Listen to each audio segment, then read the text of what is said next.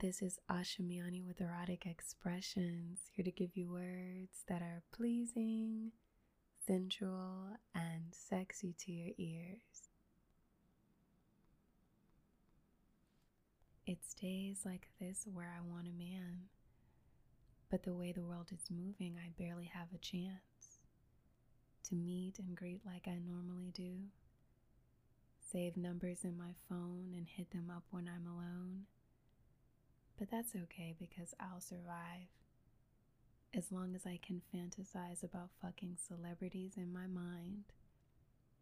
It seems a bit much, but it's so damn easy.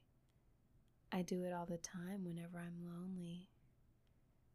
So I take out my favorite toy and get to work. I like to use my bullet if I want a quick nut.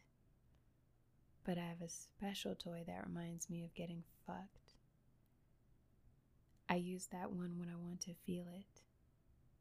But bullets do just fine when I think about him seconds at a time.